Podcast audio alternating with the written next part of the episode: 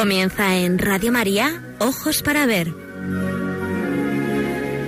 Hoy con la dirección del Padre Guillermo Camino.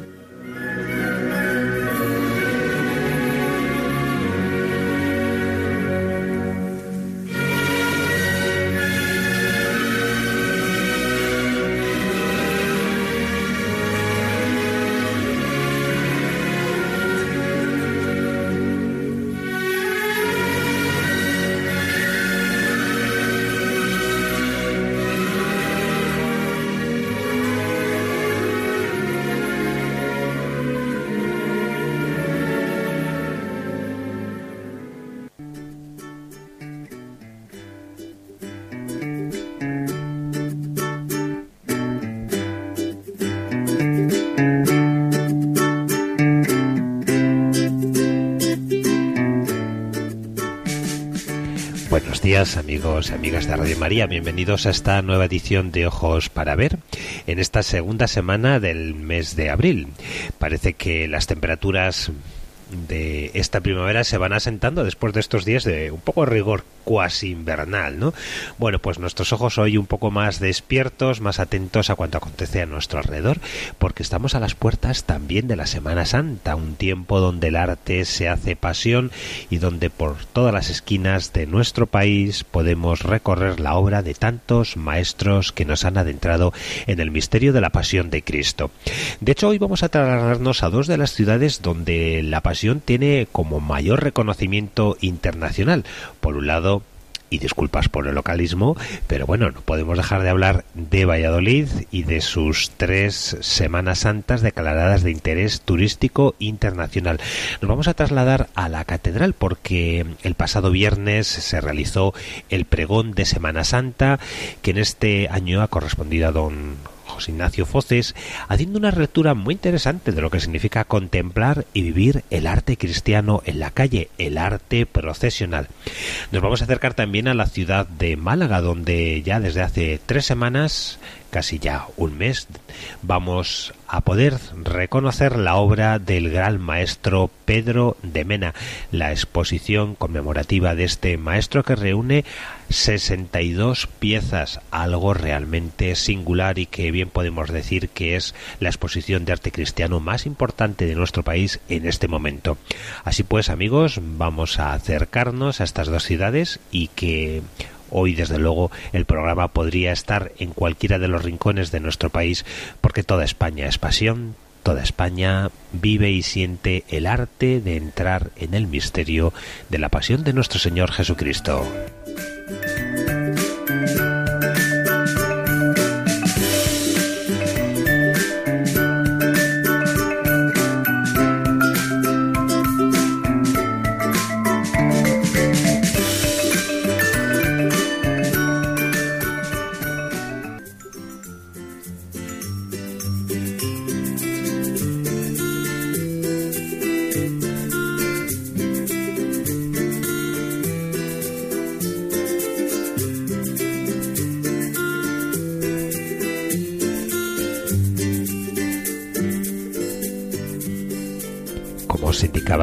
La presentación de nuestro programa, os recuerdo amigos que desde el pasado día 18 de marzo podemos conocer en la Catedral de Málaga y en el Museo Diocesano de esta ciudad el regreso de Pedro de Mena, con más de un centenar de obras repartidas entre las 62 esculturas expuestas entre el Palacio Episcopal y las 40 tallas de la sillería del coro de la catedral.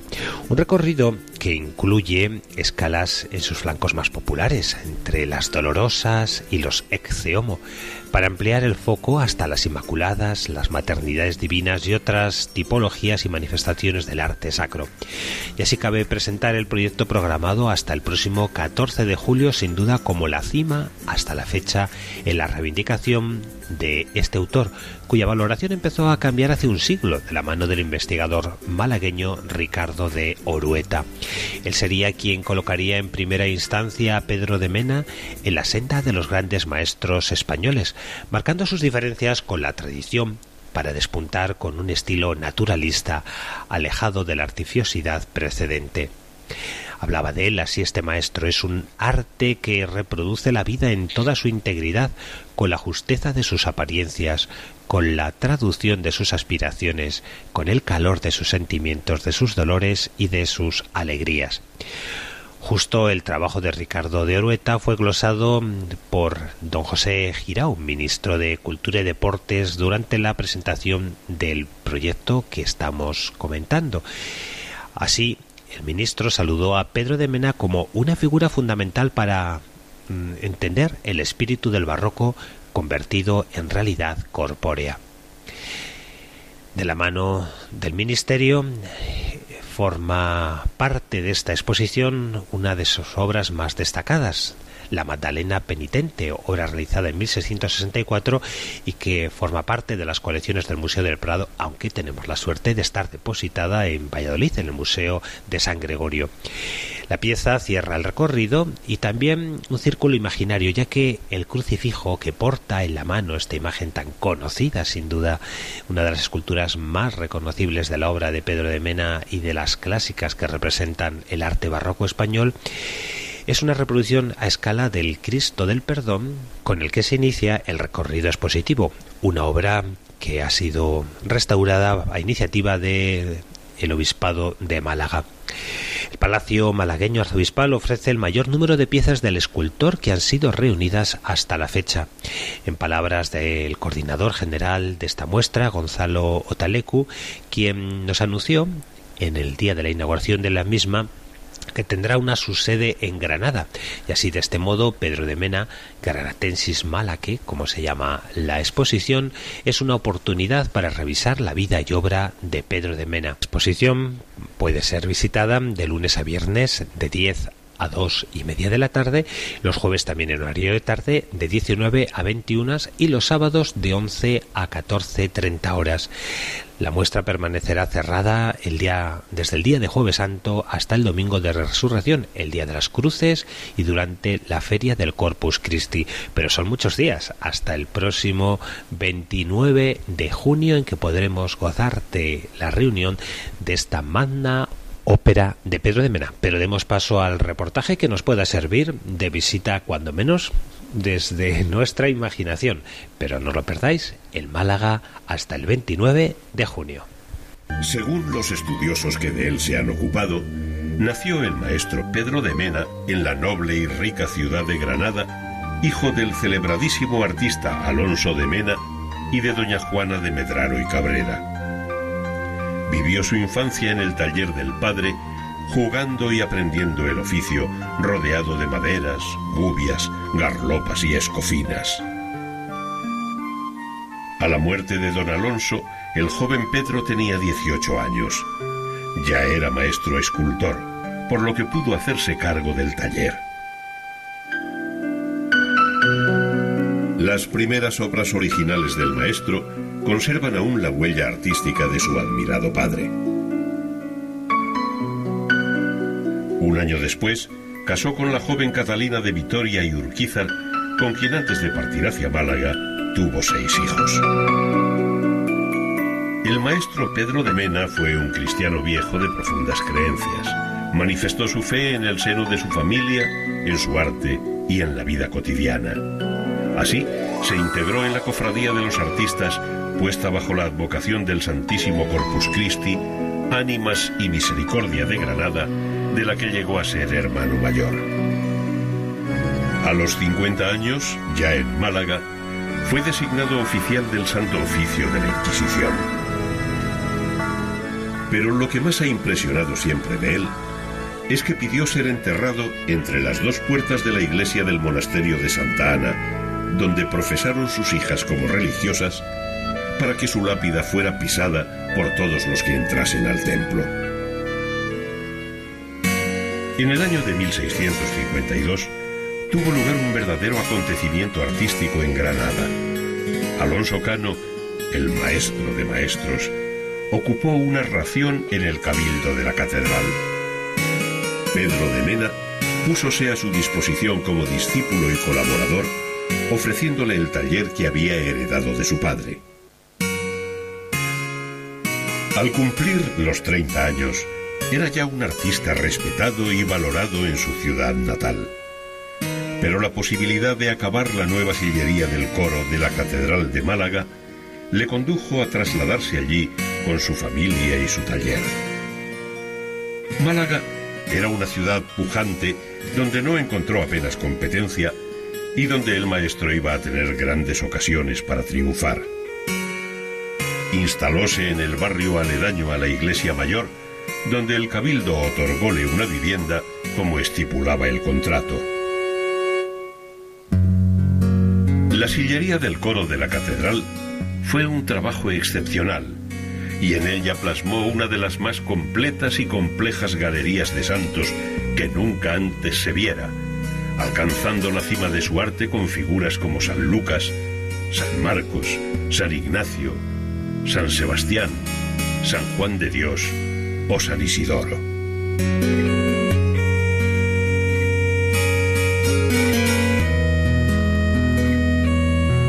La obra causó sensación en la sociedad malagueña. Llovieron los encargos y en el taller se vivió una época de trabajo febril. No fueron ajenas al éxito sus dotes como empresario, que no desmerecían de su genio artístico. En plena madurez, llegó a percibir ingresos procedentes no sólo de su arte, sino de la compra y el alquiler de viviendas, del comercio de la seda, de la compraventa de esclavos o del suministro de cera al cabildo de la Catedral de Granada. A los 35 años, el maestro viajó a Madrid para trabajar y sobre todo conocer directamente la obra de otros grandes maestros de la escultura. Después se trasladó a Toledo donde fue nombrado maestro mayor de escultura de la Catedral Primada debido al fuerte impacto que había causado su San Francisco de Asís en el cardenal Moscoso. También es de estos años la impresionante Magdalena penitente.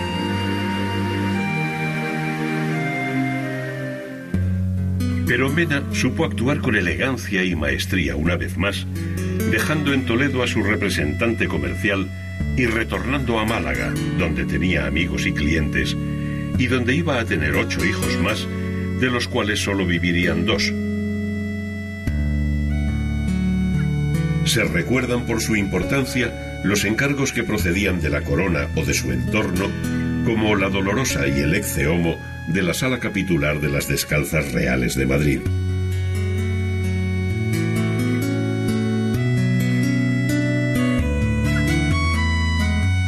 También trabajó para algunos prelados e instituciones eclesiásticas, como Fray Alonso de Santo Tomás, hijo natural de su Majestad Felipe IV, quien realizó algunos pedidos para su convento de dominicos, entre los que destacó la Virgen de Belén,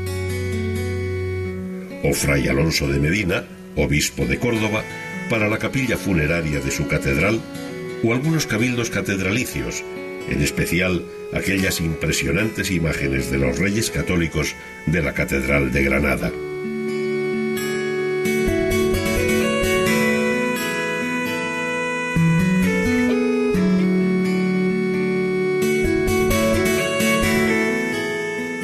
Ellos habría que añadir una larga lista de particulares de distinta extracción y procedencia que pagaban a gusto los altísimos precios que éste imponía. La actividad en el taller era intensa. Más que a los retablos, Mena y sus ayudantes se dedicaban a imágenes de pequeño formato. En cambio, un tema común de aquella época, como el de Cristo en la cruz, no fue demasiado tocado por el maestro. A pesar de ello, una de las obras más estremecedoras que salió de su taller fue El Cristo de la Buena Muerte, de portentosa belleza física.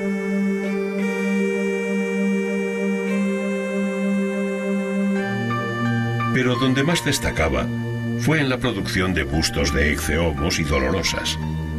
Estas imágenes convirtiéronse por su intensa expresión religiosa y el reflejo del dolor soportado en sello inconfundible del taller de Pedro de Mena.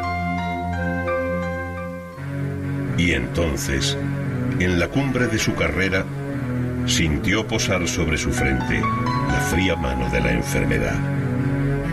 A punto de llegar al medio siglo de vida, Pedro de Mena contrajo la temida peste. Nadie consiguió explicarse entonces cómo llegó a sanar. Quizá fueran los médicos, quizá los cuidados de la familia, quizá la intercesión de San Juan de Dios, como él le gustaba decir. El caso es que salvó la vida, aunque quedó con la salud muy quebrantada.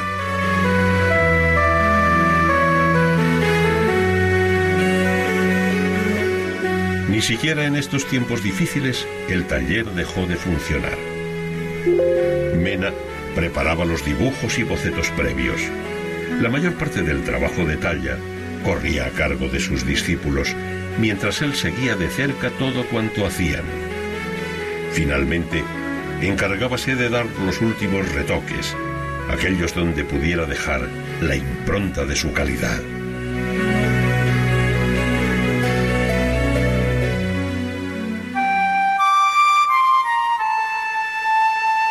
Se mantuvieron así su prestigio y los encargos. Hay que recordar de estos últimos años algunos trabajos notables, como el San José y la Inmaculada para las Carmelitas Descalzas, o las tallas de San Benito y San Bernardo del convento del Cister de Granada.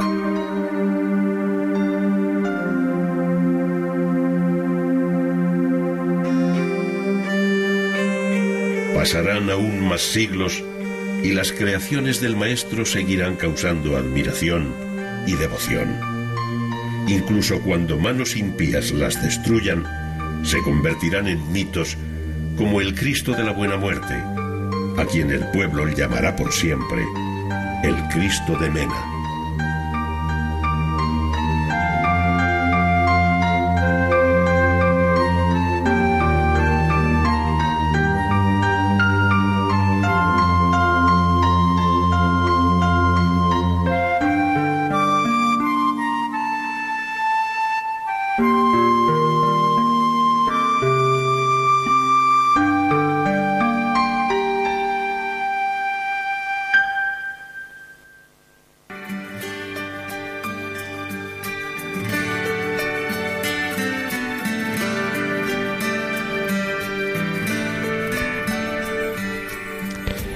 Género del pregón de Semana Santa es un género como muy específicamente español, ¿verdad? Porque intenta aunar el glosario de las tradiciones locales con una revisión profunda de lo que significa el sentido de esta fiesta, haciendo un repaso de los valores artísticos de cada uno de los conjuntos profesionales de nuestro territorio.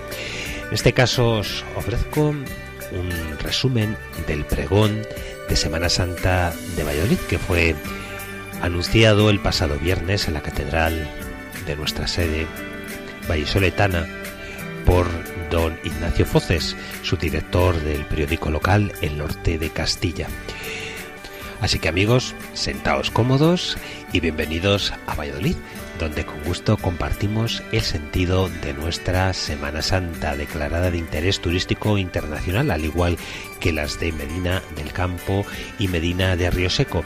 De un modo singular, Valladolid eh, posee una de las colecciones de mayor valor artístico del arte procesional del barroco, con obras, como bien conocéis, Gregorio Fernández, sus seguidores Andrés Solanes, Alonso de los Ríos, también de sus precedentes Francisco Rincón y, como no, del insigne Juan de Juni. Vamos pues hasta la sede vallisoletana y hagamos un espacio para coger esta buena noticia. La pasión de Cristo camina por nuestras calles.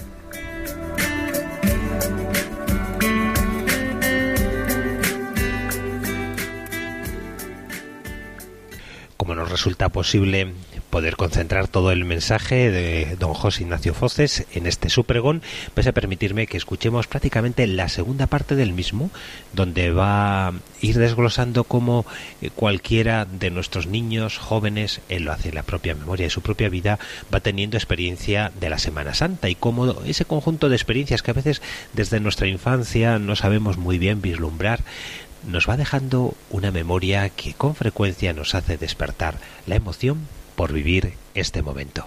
Escuchamos a don José Ignacio Foces.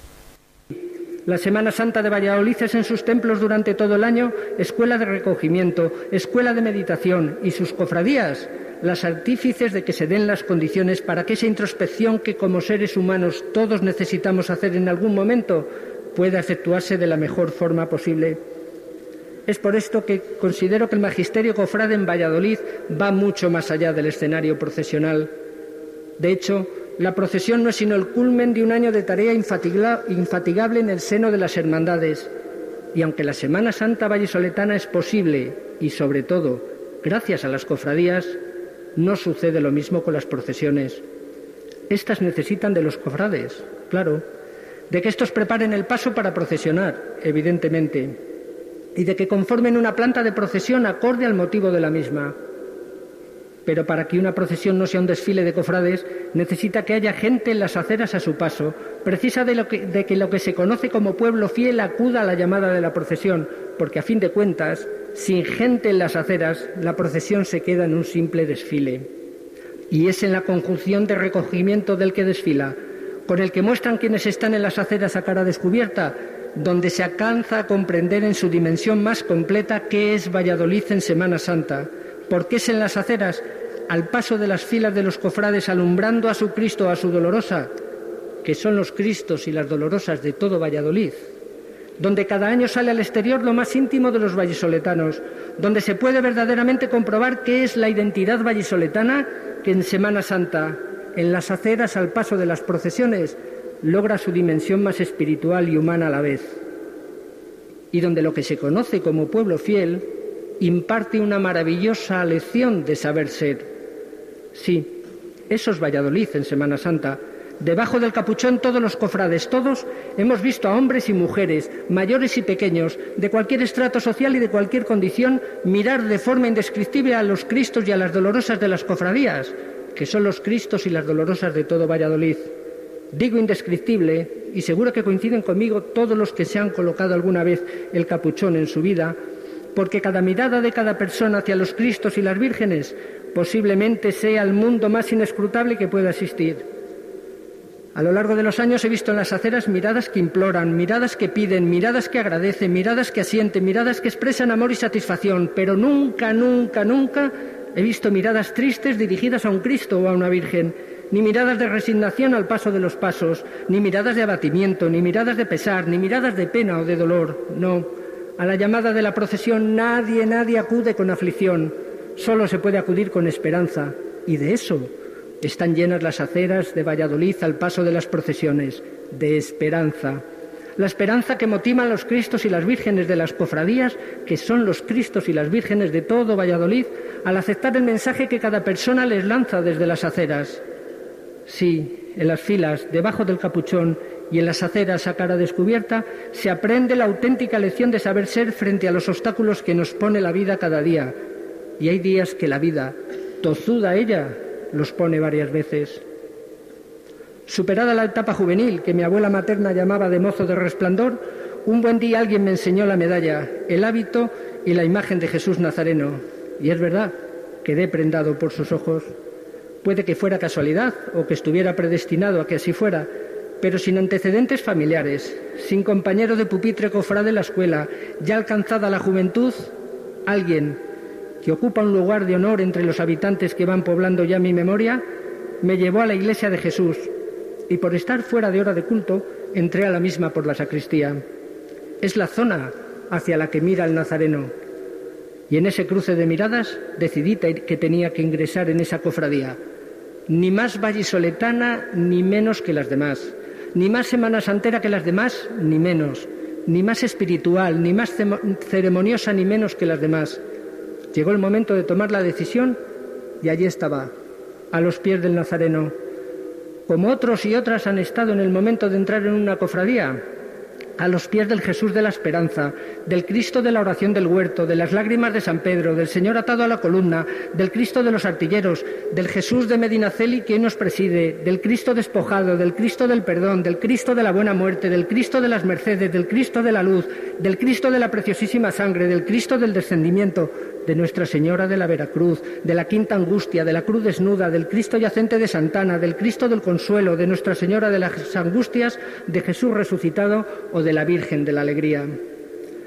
Tardé en tener el hábito, y no porque temiese dar un estirón, que a ciertas edades uno tiene que asumir ya sus limitaciones físicas, sino porque el terciopelo es una tela no precisamente asequible al, al común de los mortales y lo tenía que pagar la tendera de Villavicencio. Hoy es para mí vestir un hábito que es como una segunda piel, confeccionado en casa, entre otras, por la madre de mi hija, la mujer que un buen día decidió compartir su vida conmigo. Cuando me coloco el capuchón no dejo de sentir un punto impresionante de emoción al ver las iniciales de Jesús, hombre salvador, bordadas por la mujer que me dio la vida, mi madre. Y cuando entramos en la iglesia antes de procesionar, me vuelvo con el lógico orgullo de padre a ver de lejos a mi hija que un día decidió seguir mis pasos en esta cofradía. Y cuando me coloco los guantes y miro las bocamangas, aún ve a mi abuela materna, dale que te pego con los bolillos, componiendo con el hilo una obra artística. Eso es Valladolid en Semana Santa todo esto que les acabo de detallar en primera persona les pasa cada año a miles y miles de cofrades vallisoletanos. Emociones, sensaciones, impresiones que se suceden por igual en todas, todas las cofradías. Y es que nada, nada iguala tanto a los vallisoletanos como la Semana Santa. Debajo del capuchón o con la cara descubierta en las filas de la procesión no hay clases sociales, ni sexos, ni títulos universitarios, ni cargos institucionales, ni profesiones, ni declaración de la renta, esa moderna mara de medir socialmente y de encasillar al personal. En las filas de la procesión solo hay cofrades y en una cofradía de Valladolid. Pesa lo mismo quien tiene una notable posición social que quien no. En una cofradía de Valladolid pesa lo mismo el que ha estudiado en el Instituto Zorrilla que el que lo ha hecho en el de Villalón de Campos. En una cofradía de Valladolid pesa lo mismo quien paga Hacienda por el IRPF en mayo que aquel a quien le sale a devolver la declaración. En una cofradía de Valladolid pesa igual la mujer que el hombre. En una cofradía de Valladolid pesa lo mismo el joven que el adulto. En una cofradía de Valladolid pesa igual quien tiene a su cargo 200 trabajadores que quien está lamentablemente desempleado. Y si eso lo trasladamos fuera de los templos a las procesiones, sucede lo mismo entre quienes participan en ella bajo el capuchón que quienes acuden a la llamada de la procesión en las aceras. Sí, eso es Valladolid en Semana Santa. Nada, nada igual a los vecinos y las vecinas como la Semana Santa. Somos afortunados en esta ciudad por, por ello, porque eso, insisto, es Valladolid en Semana Santa. La lección del esfuerzo también se imparte desde las cofradías. Una muy importante en esta materia la he aprendido en la iglesia de San Pedro Apóstol de unos cofrades de la Sagrada Cena en la siempre fría noche del miércoles santo durante la procesión de la piedad. Por allí pasa la quinta angustia en su procesión nocturna y allí se produce a mi modo de entender y al del de miles de personas, a tenor de la gran cantidad de gente que nos juntamos, uno de los momentos mágicos de la Semana Santa de la capital del Pisuerga. Llegada la impresionante carroza de la piedad, los cofrades la giran hacia el templo y empieza a sonar la salve. Durante muchos años fue interpretada la corneta. Unas noches la escuché salir de los pulmones de un solo cofrade, otras de los de dos. Impresionantes sonidos. Si existe la música celestial, la de esos cofrades de la cena lo es. Esa interpretación se puede volver a escuchar al día siguiente en la procesión de la Sagrada Cena, cuando los pasos llegan a las angustias y sale la Virgen a su encuentro hay testimonio gráfico de un cofrade que forma parte de ambas hermandades interpretando de rodillas la salve a la corneta. ¿Cabe más lección de esfuerzo que esa? Ahora la interpretación en ambos momentos adquiere tonos más polifónicos, más armónicos al haber sido incorporados otros instrumentos, pero escuchar la salve a la corneta, a mí, y estoy seguro que a muchos más de lo que la hemos contemplado, nos ha servido para saber que si quieres conseguir algo en la vida, has de trabajar duro y que aunque solo sea por la satisfacción personal de lograr algo después de mucho esfuerzo, habrá merecido la pena la entrega que hayas hecho a un proyecto, a un ideal o a un trabajo. Sí, los cofrades de Valladolid dictan lecciones que solo desde esa condición es imposible impartir. Otra de las grandes lecciones que nos enseña la vida en cofradía y el buen hacer de los cofrades de Valladolid es la de la solidaridad.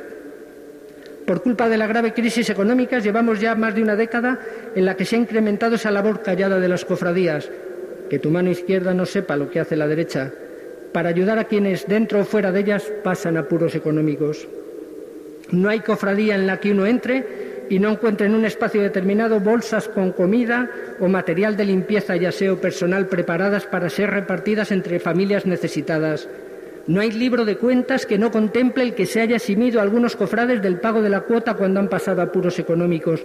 Incluso hay anotaciones de haber pagado recibos de la luz y alguna letra de la hipoteca a quienes se han acercado a su cofradía pidiendo ayuda. No hay Navidad en los últimos años en la que no se haya hecho en todas, absolutamente en todas las cofradías, campañas de recogidas de alimentos y de juguetes, o de libros y material al comienzo del curso.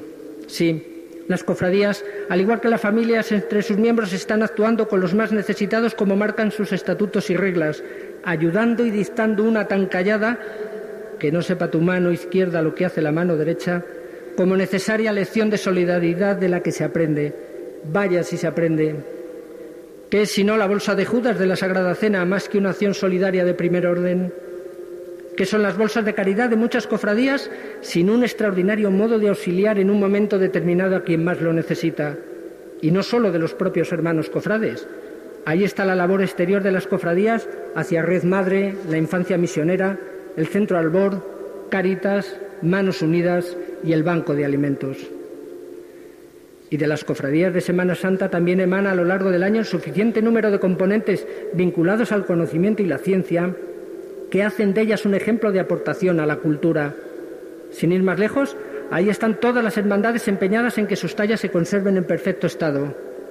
Valga como muestra un botón, el que ofrece este año el Santo Entierro que portará subyacente recién restaurado por la mano siempre sabia, siempre certera, siempre cuidadosa, siempre detallista, siempre sublime en el manejo del arte restaurador del profesor Andrés Álvarez Vicente. No, no hay cofradía que no vele con un afán digno de encomio por la protección de sus pasos procesionales, como no las hay que no apliquen el máximo de los ardores en proteger todos los elementos vinculados al culto. Y no se detiene ahí la acción cultural de las cofradías, puesto que si entramos en el apartado documental, sus archivos son el lugar idóneo no ya solo para conocer la historia de cada una de ellas, sino los cambios que a lo largo de los últimos cinco siglos ha experimentado esta ciudad y todos sus habitantes. En época reciente, al hilo de la evolución de las manifestaciones artísticas, ahí está la aportación de la Semana Santa y de sus cofradías al, séptimo arte. Nunca sabremos si Valladolid habría acabado teniendo la Semana Internacional de Cine que tiene pero es constatable que mirando hacia atrás en la Seminci y buceando en sus orígenes, se llega a la semana de cine religioso que naciera de la idea de unos cuantos vallesoletanos inquietos, liderados por don Antolín de Santiago, el único político de altura que tuvo la ciudad en los momentos cruciales de la apertura de la dictadura a la democracia, a decir de uno de los prohombres del periodismo vallisoletano, Germán Losada, jefe de información municipal en el norte en los años 70. A mí, además de lecciones de libertad, igualdad, solidaridad, esfuerzo, saber ser y valor, la Semana Santa y sus cofrades me han dado lecciones para saber estar y transitar por la vida y el periodismo, por increíble que a ustedes les parezca.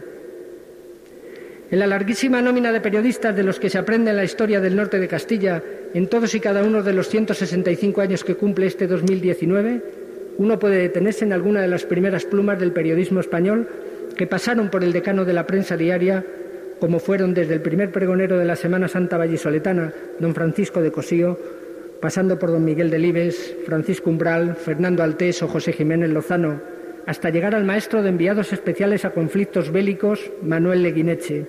Y de todos, de todos, se puede y se debe aprender algo vinculado a la Semana Santa vallisoletana.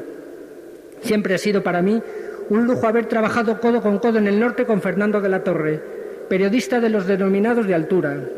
De él aprendí que un periodista sin agenda no es nada, que un periodista sin fuentes está condenado al absurdo y que un periodista sin estar donde está la noticia es un sinsentido. Para contar noticias, chaval, hay que tener noticias, decía él.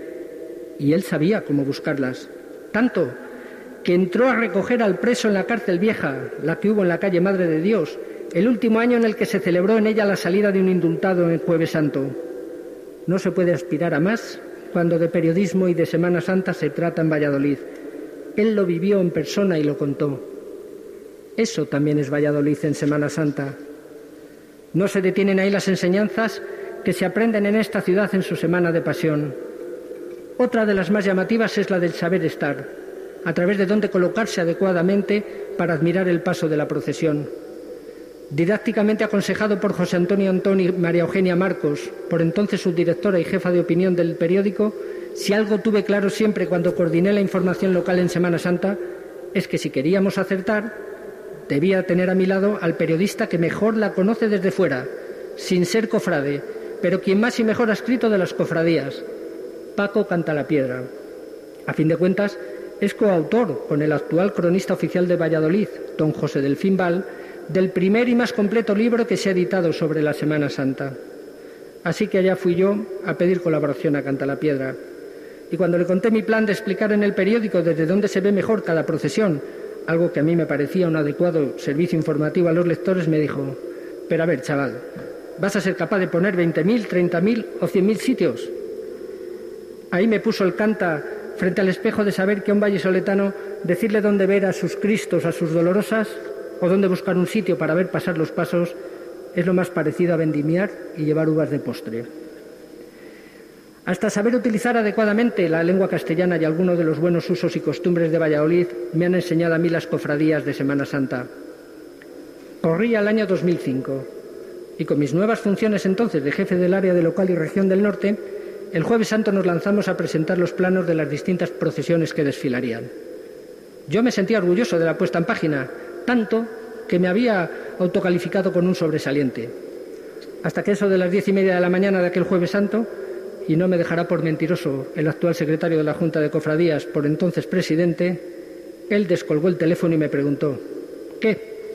¿Quieres poner en contra de las cofradías a todos los conductores de Valladolid? Y es que el titular bajo el que se agrupaban las informaciones y los planos que a mí, tan orgulloso, me hacían sentirme era once procesiones cierran al tráfico el centro de la ciudad. Aquello me sirvió para darme cuenta que Valladolid no corta calles estos días, que lo que hace es poner a disposición de las cofradías las vías públicas más céntricas.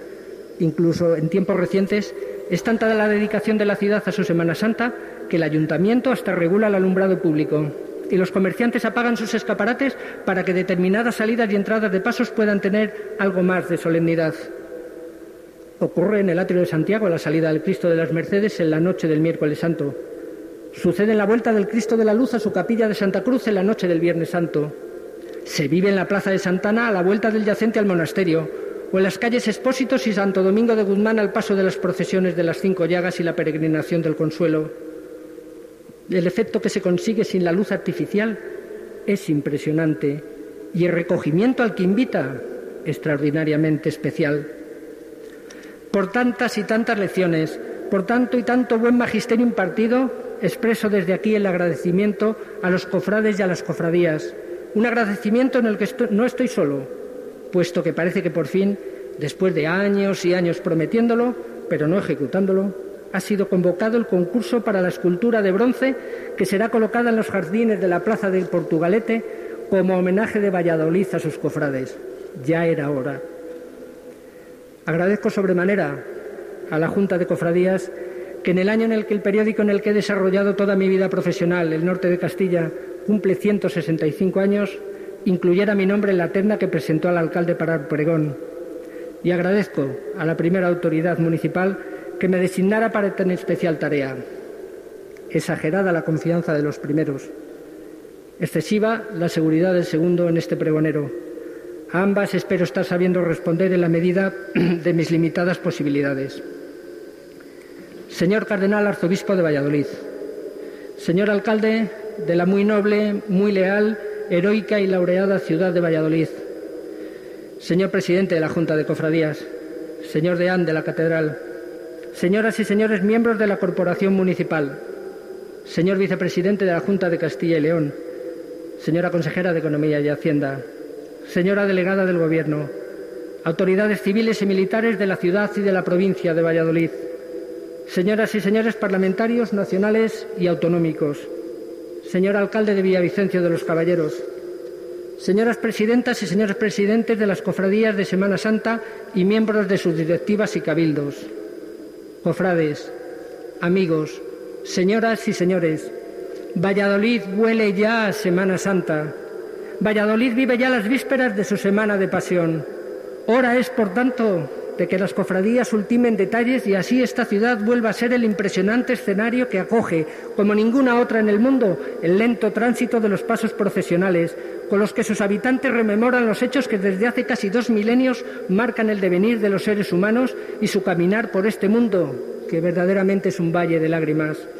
Horas ya de que todo Valladolid vuelva a salir a las calles como cada primavera, para mostrar al mundo la sucesión de sonidos y de lugares con la que se consigue que lo que esté en la calle y pueda palparse como en ningún otro lugar sea el alma de la ciudad, un alma que se compone de la suma armónica de las almas de todos y cada uno de sus cofrades y de las de todos y cada uno de los hombres y mujeres que se sitúan en las aceras ante la llamada de las procesiones. Sí, lo que vamos a sacar a la calle un año más es el alma de Valladolid, una ciudad de tan acentuada personalidad que en Semana Santa como muy bien expresara en 1952 don Miguel Delibes en las páginas de su El Norte de Castilla, sorprenden porque sus habitantes muestren una rara y entusiasta unanimidad ante su Semana Mayor. Unanimidad, decía él, no creada por una colectiva conciencia artística, sino más bien, más bien por una conciencia religiosa en la que coinciden los más extremosos criterios políticos o sociales. Horas ya de que lo hizo, hizo, hizo pueblos dormidos, que escribiera en 1944 quien fuera director del Norte, Félix Antonio González, para el pregón de las siete palabras, vuelva a salir del corazón de Álvaro Jimeno, pregonero del sermón desde 1992 siguiendo la, la saga familiar. Álvaro lleva la cara tapada cuando cabalga pregonando el sermón y por eso nosotros creemos que grita con la garganta, pero no. El oíz, oíz, oíz, pueblos dormidos le sale del corazón y con él gritamos en silencio todos los vallesoletanos ante un cortejo a caballo sin par. Horas ya de tener decidido dónde coger sitio en las calles para tener el privilegio de ver cada uno a su Cristo o a su Dolorosa, que son los Cristos y las Dolorosas de todo Valladolid. Un sitio en el que no sabe uno muy bien por qué, pero sucede. La mente se queda en blanco y un temblor especial, que dura solo unos instantes, cruza el corazón para unirse a las esperanzas de otros hombres y mujeres que, como cada uno de nosotros, salimos en Semana Santa a las calles. Un año más, todos volveremos a coincidir en que existen dos espacios excelsos en el, en el Valladolid más Semana Santero. La calle de Santo Domingo de Guzmán y la calle Platerías. Y ya que menciono la primera, por la que el Cristo de las Cinco Llagas es portado el sábado de Pasión en uno de los tránsitos más sobrecogedores que pueden contemplarse en Semana Santa en el Valladolid de los conventos, bueno recordar que es hora ya de que la ciudad haga justicia con el lugar de enterramiento de uno de sus ciudadanos más ilustres, de cuya gubia salieran obras de arte sin igual, como la propia Señora de Valladolid, Nuestra Señora de las Angustias, es descorazonador entrar en el antiguo convento de Santa Catalina de Siena y ver cómo no existe la más mínima referencia a la sepultura de Juan de Juni. Valladolid tiene que saldar esa deuda con su insigne escultor. No os haré decir dónde deba estar enterrado, pero desde luego la propuesta de la Cofradía de las Angustias y su magnífica cripta a los pies de la talla que tanta fama ha aportado al gran escultor de la escuela castellana no debería caer en saco roto. Horas ya de prepararnos para unirnos a los cofrades de Jesús atado a la columna, talla que luce aún más hermosa en este su 400 aniversario, a los de la preciosísima sangre, a los de la piedad o a los del Santísimo Cristo despojado en las oraciones por y para los enfermos que cada Semana Santa elevan al cielo junto a miles y miles de personas en la capital del Pisuerga, Horas ya de prepararnos para acompañar a los cofrades del Santo Cristo de los Artilleros que por primera vez y desde el Palacio Real sacarán el sábado de pasión con motivo del 75 aniversario como cofradía al Cristo de la Misión, talla del Eceomo que fue hallada hace años en un polvorín de Burgos que tras su restauración fue depositada en la capilla de la antigua Capitanía General. ¿Quién sabe si asistiremos este año al germen de la futura procesión de regla de los artilleros? una procesión de regla que ya tienen autorizada la cofradía de la oración del huerto y San Pascual Bailón y que saldrá el próximo año por primera vez en la noche del jueves santo.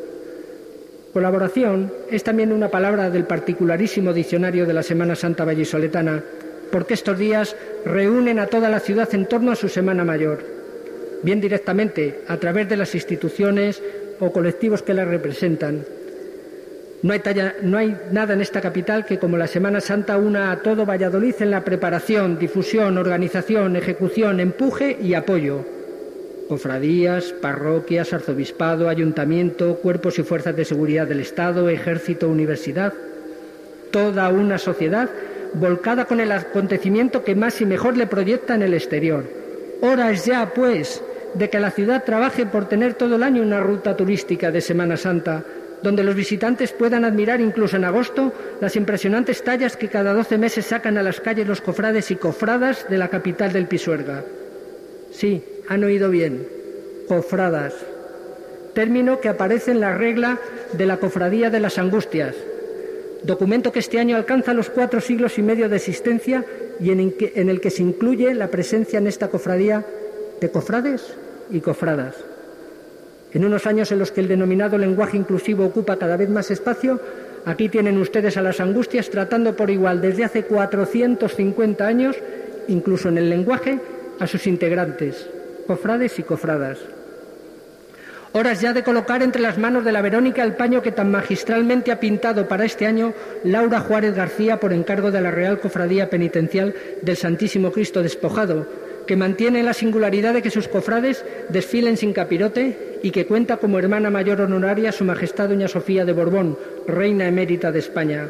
Horas ya de volver a contener la respiración en la salida del Cristo de la preciosísima sangre, este año ya desde la restaurada iglesia de la Antigua, que sirve una limpieza tal en sus paredes y en sus bóvedas que permitirá que adquiera aún más luminosidad la ya de por sí llamativa claridad que emana de la impresionante talla que ha acogido en aquella capilla esta Santa Iglesia Capital durante las obras de restauración de la antigua. Horas ya de que los hermanos terciarios calcen sus sandalias y vuelvan a las calles con su cruz desnuda, muestra de su espíritu franciscano, del que tantas y tantas singularidades emanan en esta Semana Santa vallesoletana. Horas ya de que pequeños, jóvenes y mayores preparemos el cuerpo y la mente para afrontar la Semana Santa en nuestro Valladolid del alma. En múltiples contactos con las cofradías durante los últimos meses he observado una más que notable preocupación por el papel cofrade de chicos y chicas en el final de la etapa adolescente y en los primeros años de juventud, en un momento en el que todo se ha internetizado. Los avances tecnológicos nos han llevado al galope hacia una sociedad digitalizada que ofrece a los jóvenes de hoy un abanico de posibilidades que no tuvimos nosotros, a una velocidad tal que gracias a la web el ser humano ha sido capaz de fabricar tiempo como nunca antes lo había hecho, en palabras del actual director del norte de Castilla, Ángel Ortiz, quien asegura que lo que ha hecho Internet es acelerar todo de manera salvaje. Parece, dice él, como si Dios hubiese dado al mundo un empujón extra. Y el cofrade, como los demás jóvenes, se arriesga a caer en lo que dicho periodista denomina dictadura del algoritmo. Lo que vemos en Internet, explica, cuando buscamos en Google, cuando entramos en redes sociales, está condicionado por algoritmos que interpretan nuestras características de, usuario. Yo coincido con quienes piensan que es un desafío de enorme magnitud tratar de conducir a los jóvenes para que sean conscientes de que precisamente la vida ni es Internet ni está en Internet. Y tengo para mí que lo que no va a estar nunca, nunca en Internet es el conjunto de lecciones que se aprenden en las cofradías vallisoletanas de Semana Santa fe, igualdad, solidaridad, esfuerzo, constancia, valor, libertad, saber ser, saber estar, silencio, recogimiento, oración, reflexión y, por supuesto, la conformación de esa identidad vallisoletana de la que la Semana Santa es ingrediente esencial para darle forma. Hay pues motivos para la esperanza, porque como dice mi actual director, ante la aluvión de información y el acceso casi infinito que tenemos a ella, la clave está en el genio para seleccionar la que es relevante, ordenarla y procesarla. Dejo ahí esa clave a las cofradías, por supuesto, y a las familias donde el cofrade nace, se hace y se forma. Y pido al Cristo de Medinaceli, que preside este pregón, que nos eche una mano para afrontar ese futuro siempre incierto al que nos enfrentamos, pero al que no hemos de temer si caminamos bajo su protección tantos años siguiendo los avatares informativos de la actualidad y de la política de esta comunidad autónoma, me han llevado a creer que las casualidades pueden existir. Hoy se da una, creo que llamativa, y que comparto con todos ustedes. Coinciden en esta Santa Iglesia Catedral un miembro de la redacción del norte de Castilla, pronunciando el pregón de Semana Santa, el año en el que el decano de la prensa de España cumple su 165 aniversario, y preside este acto el Cristo titular de la hermandad que nombró a este periódico cofrade de honor. Hermandad que ya ha solicitado al arzobispado denominarse del Santísimo Cristo de Medinaceli, Nuestra Señora de la, Divina Misericordia y discípulo amado. En este instante final del pregón he de parafrasear al periodista más reflexivo que han dado estas tierras nuestras, el segoviano de nacimiento y vallisoletano de vocación y ejercicio, Carlos Blanco. En su magnífica obra de Año y Vez, menciona la defensa que efectuaba el historiador Claudio Sánchez Albornoz sobre que vivir no es volver, a lo que él enfrenta que hay hechos que cuanto más vuelven, más reafirman su vitalidad y su razón de existir. Es el mito del eterno retorno. Pues ahí, en volver cada año, se asienta la esencia de los días que nos disponemos a vivir en Valladolid para conmemorar la pasión, muerte y resurrección de Cristo. Ahí, en volver cada año, se ancla la acción diaria de las cofradías. Dado en la muy noble, muy leal, heroica y laureada ciudad de Valladolid. A cinco días del mes de abril del año de nacimiento de nuestro Señor Jesucristo de 2019, en el quinto año de reinado de don Felipe VI. Queden ustedes con Dios. Muchas gracias. Después de haber escuchado las palabras de don José Ignacio Foces, vamos a concluir nuestro programa con uno de los estrenos, de los muchísimos estrenos musicales que en estos días se están produciendo también en España, de nuevas marchas procesionales. En este caso nos trasladamos hasta Granada para escuchar la nueva marcha Jesús despojado, la sangre de Dios.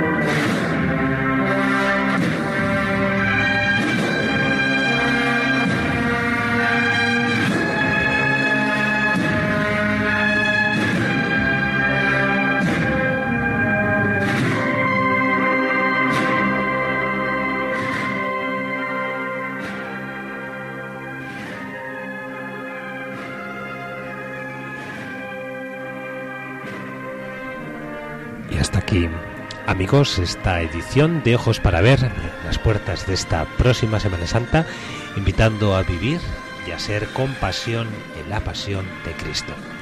Que tengáis una feliz Semana Santa.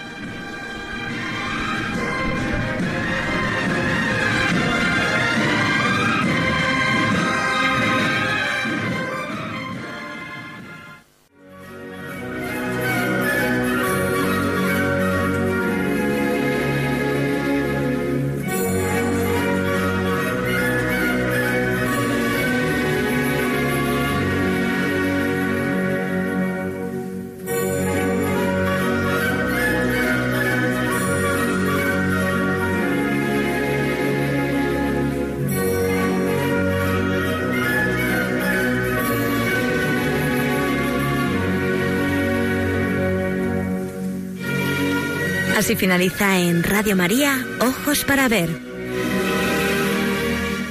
Hoy con la dirección del Padre Guillermo Camino.